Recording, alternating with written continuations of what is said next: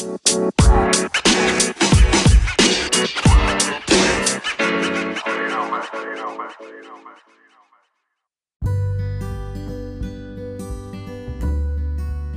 Sarah Arah, bukan salah arah. Oke, okay? uh, hari ini uh, pertama kalinya di podcast aku, uh, aku ngajak uh, atau interview gitu sama teman lama aku dari zaman kuliah.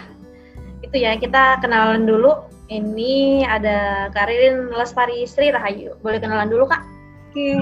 halo. Kenalin, nama saya Ririn Lestari Sri Rahayu. Saya dari zaman kuliah dan sampai sekarang kita masih sering kontak-kontakan walaupun Sarah sudah jauh ya jauh di mata tapi kita selalu jaga kontak uh, sekarang tuh kalau boleh tahu Karin lagi sibuk apa nih um, seperti biasa saya masih sibuk dengan kerjaan ngurus produksi obat-obat antibiotik di pabrik um, kalau boleh tahu nih uh, latar belakang karir karirnya apa ya? Maksudnya pekerjaannya tuh sebagai apa gitu? Oke, okay. uh, eh, saya bekerja di pabrik obat. Kebetulan saya bekerja sebagai supervisor produksi. Saya mengatur supaya bagaimana produksi obat-obat itu bisa diproduksi dan uh, dikemas sehingga bisa siap dijual di market. Ya saya seorang apoteker yang lebih ke arah produksi ya. Kalau Sarah kan lebih ke arah klinis ya langsung ke pasien. Jadi saya yang menyiapkan dapurnya yang melakukan produksinya. Kemudian nanti obatnya akan disalurkan ke pasien oleh Sarah yang juga seorang apoteker Oke, terus uh, Karin kan um, kita mau nostalgia nih di wak kayak waktu zaman kuliah dulu itu. Um, kita mau nanya kalau misalnya Kenapa sih dulu waktu kuliah itu milih jurusan farmasi? Itu kenapa? Awalnya. Kenapa? Oke. Okay. Sebetulnya sih saya kecelakaan ya. kecelakaan untuk ikut atau join di jurusan farmasi. Karena sebetulnya awalnya saya tidak mau jadi apoteker dan saya nggak ngerti apoteker itu apa. Tapi uh, saya pikir ketika sudah terjun dan terlanjur basah ya berenang sekalian dan ternyata jadi seorang apoteker itu seru ya banyak tantangannya karena harus betul-betul menguasai ilmunya kalau enggak um, bahaya bagi pasien. Dulu awalnya saya tidak mau jadi apoteker, saya coba aja belajar dan saya penasaran farmasi itu apa sih, obat itu apa sih, kenapa orang yang buat obat itu harus seorang apoteker atau farmasis, nggak boleh orang lain. Di situ sih tantangannya, kemudian saya langsung oh ya udah saya mantap aja di semester 1 2 saya langsung memantapkan diri. Oke okay, saya terjun untuk menjadi seorang farmasis dan berusaha belajar bagaimana sih membuat obat bagi pasien. Oke, terus um, udah berapa uh, tahun nih kerjanya sekarang dari semenjak lulus? Um, jalan sampai kurang lebih jalan masuk ke tahun kedua. Tahun, tahun kedua, kedua ya, ya. Uh, terus hal apa sih yang paling dikangenin dari waktu zaman-zaman kuliah waktu dulu? Hal yang paling dikangenin adalah um, keluar sama temen dari kelas, ya. Karena dulu zaman kuliah, jadi uh, kuliah di farmasi itu cukup cukup rumit ya karena harus belajar terus-terusan. Dan hal yang paling dikangenin adalah mencari sebuah project untuk keluar kelas untuk tidak ikut belajar karena bosen di kelas. Terus keluar untuk bikin laporan sampai tengah malam ngafe sampai jam 2 malam sama temen kemudian apalagi ya punya project di luar kegiatan rutin dari kuliah itu yang saya kangenin. Hmm, terus um, emang kenapa sih itu di, dikangenin? Apa sih bedanya waktu zaman kuliah sama zaman kerja? Kenapa dikangenin? Apa bedanya dengan zaman kuliah dengan zaman kerja? Hmm, beda ya. Kalau zaman kuliah tuh kita masih ngatur jadwal belajar jadi uh, ketika ketinggalan belajar kita masih punya waktu dan kalau zaman kuliah tuh gini sih mikirnya oh ini kesempatan bagus nih dapat project. Jadi nggak apa-apa kuliah kan sebetulnya kita kuliah belajar memperhatikan dan kalau masalah nilai kan itu di ujian akhir ya. Jadi mikirnya bisa lah seminggu sebelum ujian bisa kita atur lah untuk belajar betul-betul getol belajar dan mendapatkan nilai dan apa ya kita masih punya temen yang bisa kita andalkan untuk belajar ke temen dan pas ujian kita tetap bisa ujian seperti anak-anak biasa. Dan di hari-hari kuliah biasa kita uh, masih bisa ngatur jadwal bagaimana mengikuti proyek kemudian tetap belajar bertanggung jawab sebagai mahasiswa. Nah kalau di dunia kerja tanggung jawabnya lebih besar lagi. Karena kalau di dunia kerja kita nggak bisa di hari-hari reguler hari biasa kerja itu kita ikut project tuh nggak bisa. Karena di situ ada tanggung jawab pekerjaan yang harus segera selesai.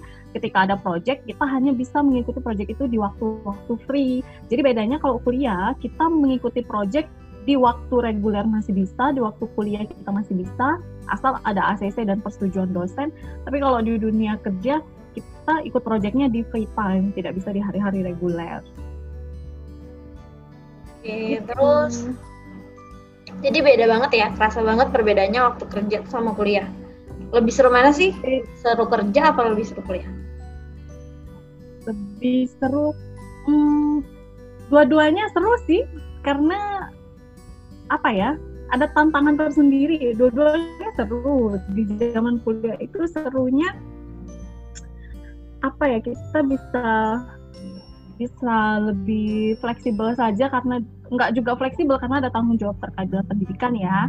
Tapi um, punya positif negatifnya dua-duanya. Kalau di dunia kerja karena kita udah dapat gaji sih jadi oh, iya. um, lebih sulit lebih sulit ngaturnya di dunia kerja gitu. Tapi lebih tertantangnya di dunia kerja karena kalau proyek itu berhasil justru uh, di dunia kerja dapat tawaran project yang lebih high value ke lagi kalau kita mampu mengatasi project yang pertama. Kalau di dunia kuliah enggak, kita harus ngatur uh, bisa nggak sih dapat project yang lebih besar. Kadang kita keterbatasan waktu, apalagi kalau di dunia kuliah itu kalau sudah dihadapkan ujian kita nggak bisa ujian-ujian ditunda-tunda karena kan selama masa kuliah kita harus bertanggung jawab juga dengan waktu kita mau lulus kapan gitu. Oke, terus um, hal apa sih yang paling disukai dari pekerjaan karirin yang sekarang? Hal yang paling disukai itu adalah ketika kita harus mengubah mindset dan membuat sistem baru, itu hal yang saya sukai tapi itu sangat menantang karena kita mengubah kebiasaan baru dan mengubah kebiasaan baru itu butuh ilmu bagaimana caranya mempengaruhi orang apalagi saya seorang supervisor saya punya tanggung jawab untuk membuat sistem baru dan mempengaruhi orang dan tantangannya itu adalah ketika saya harus mengubah mindset orang-orang yang lahir dari generasi zaman Z di mana generasi-generasi ini adalah generasi yang tidak uh, yang tidak lahir di teknologi yang canggih seperti kita jadi mereka masih menggunakan cara-cara konvensional. Dan yang paling disukai itu ketika saya harus bertempur mengubah dan membuat sistem baru intinya. Apalagi saya kan di dunia obat-obatan ya. Kemudian ada regulasi misalnya nih saya harus memproduksi obat antibiotik yang dilakukan secara sterilisasi dari awal sampai akhir. Dan di situ ada regulasi baru ketentuan-ketentuan baru di mana saya harus mengubah habit dan kebiasaan cara kerja yang baru dan orang-orangnya adalah orang-orang yang lahir di generasi zaman Z mereka tidak menerima langsung perubahan instan dengan menggunakan teknologi. Di sana sih tantangannya karena kita harus mencoba mempengaruhi mereka kemudian tidak hanya mempengaruhi terkait sistem tapi cara pandang mereka juga harus diubah. Itu sih yang paling menantang. Paling menantang sulit tapi justru itu yang membuat oh ya kita tertantang untuk bagaimana caranya harus mengubah itu. Itu sih yang paling disukai. Oke terus jadi kan dari ceritanya kalian tuh kayaknya kerjanya tuh banyak banget sih tantangannya. Terus um, tips-tips uh, supaya uh, apa ya bisa survive gitu di dunia kerja. Biar bisa kayak stay di tempat kerja biar nggak gampang nyerah gitu di kerjaan tuh. Caranya gimana sih? Yang pertama ya memang sih harus ditanamkan mindset di dalam pemikiran hati kita juga bahwa uh, gaji itu bukan nomor satu. Walaupun gaji uang adalah yang penting, tapi itu bukan yang paling penting ya, karena sebetulnya rezeki uang itu akan ikut dengan sendirinya ketika rezeki kesempatan mau kita ambil.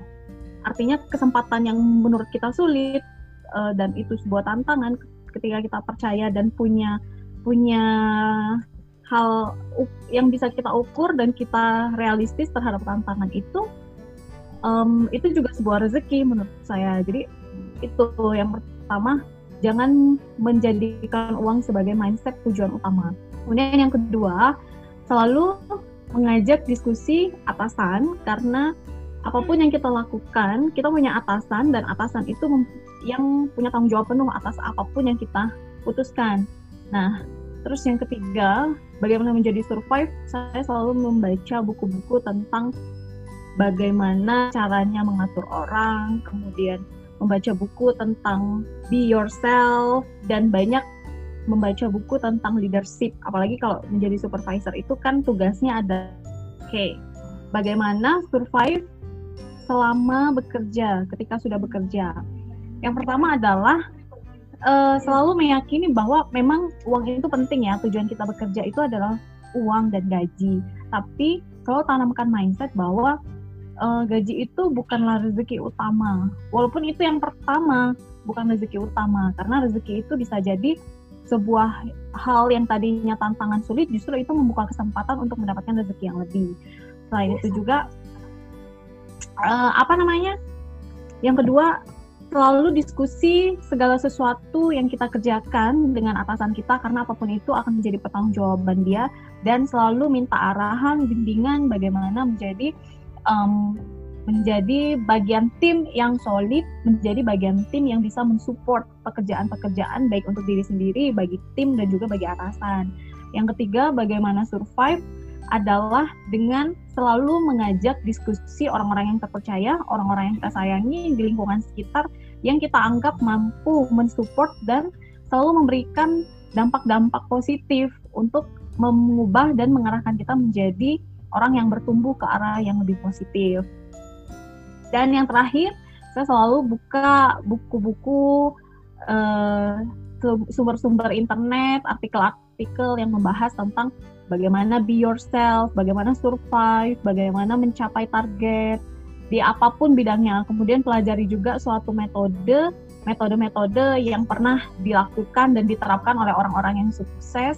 Bagaimana mereka mengatur waktu atau time management mereka sebagai seorang pekerja, sebagai seorang pelajar, dan sebagai seseorang yang memiliki peran-peran uh, profesional yang lainnya. Dan selain itu, uh, selalu libatkan Tuhan dalam setiap apa pun keputusan yang akan kita buat. Itu sih tips dari saya. Wah, keren banget nih Karirin insight-nya ya. Jadi uh, uang itu apa tadi? Uang itu bukan uh, hal yang pertama, bukan rezeki yang utama. Ya. Terus uang memang utama, tapi bukanlah hal yang utama. Oh, bukan hal yang utama. Oke. Okay. Terus um, kalau misalnya lagi apa ya kalau kerja kan pasti ada tuh kayak capek banget aduh udah capek kerja nih udah apain sih gitu kayak kayak lagi lagi down gitu terus apa sih tipsnya biar bisa semangat lagi? Ya memang sih apalagi manusia sama dengan HP butuh charge. Ketika baterai yang sudah low kita harus charge lagi. Dan saya kalau misalnya udah bosen saya nggak akan betul-betul saya tidak akan memikirkan pekerjaan. Semua pekerjaan itu ada tenggat waktu. Saya harus kerjakan itu sampai selesai. Betul-betul saya um, saya maksimumkan capek-capek di pabrik kemudian kalau pulang ya memikirkan pekerjaan secukupnya. Artinya kemudian uh, apa namanya selalu tadi yang saya bilang di tips kelima ya bagaimana survive saya selalu mencari buku-buku untuk mencoba uh, buku-buku yang membahas bagaimana supaya kita bisa mencoba untuk refresh otak dan mindset kembali. Gitu. Oke, jadi kita kalau misalnya ada masalah kita balik lagi terus kita belajar lagi supaya bisa bangkit gitu ya kak ya.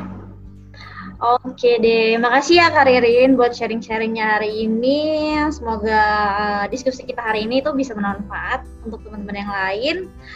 Uh, see ya di podcast berikutnya kasih Kak Riri. Bye. Yuk.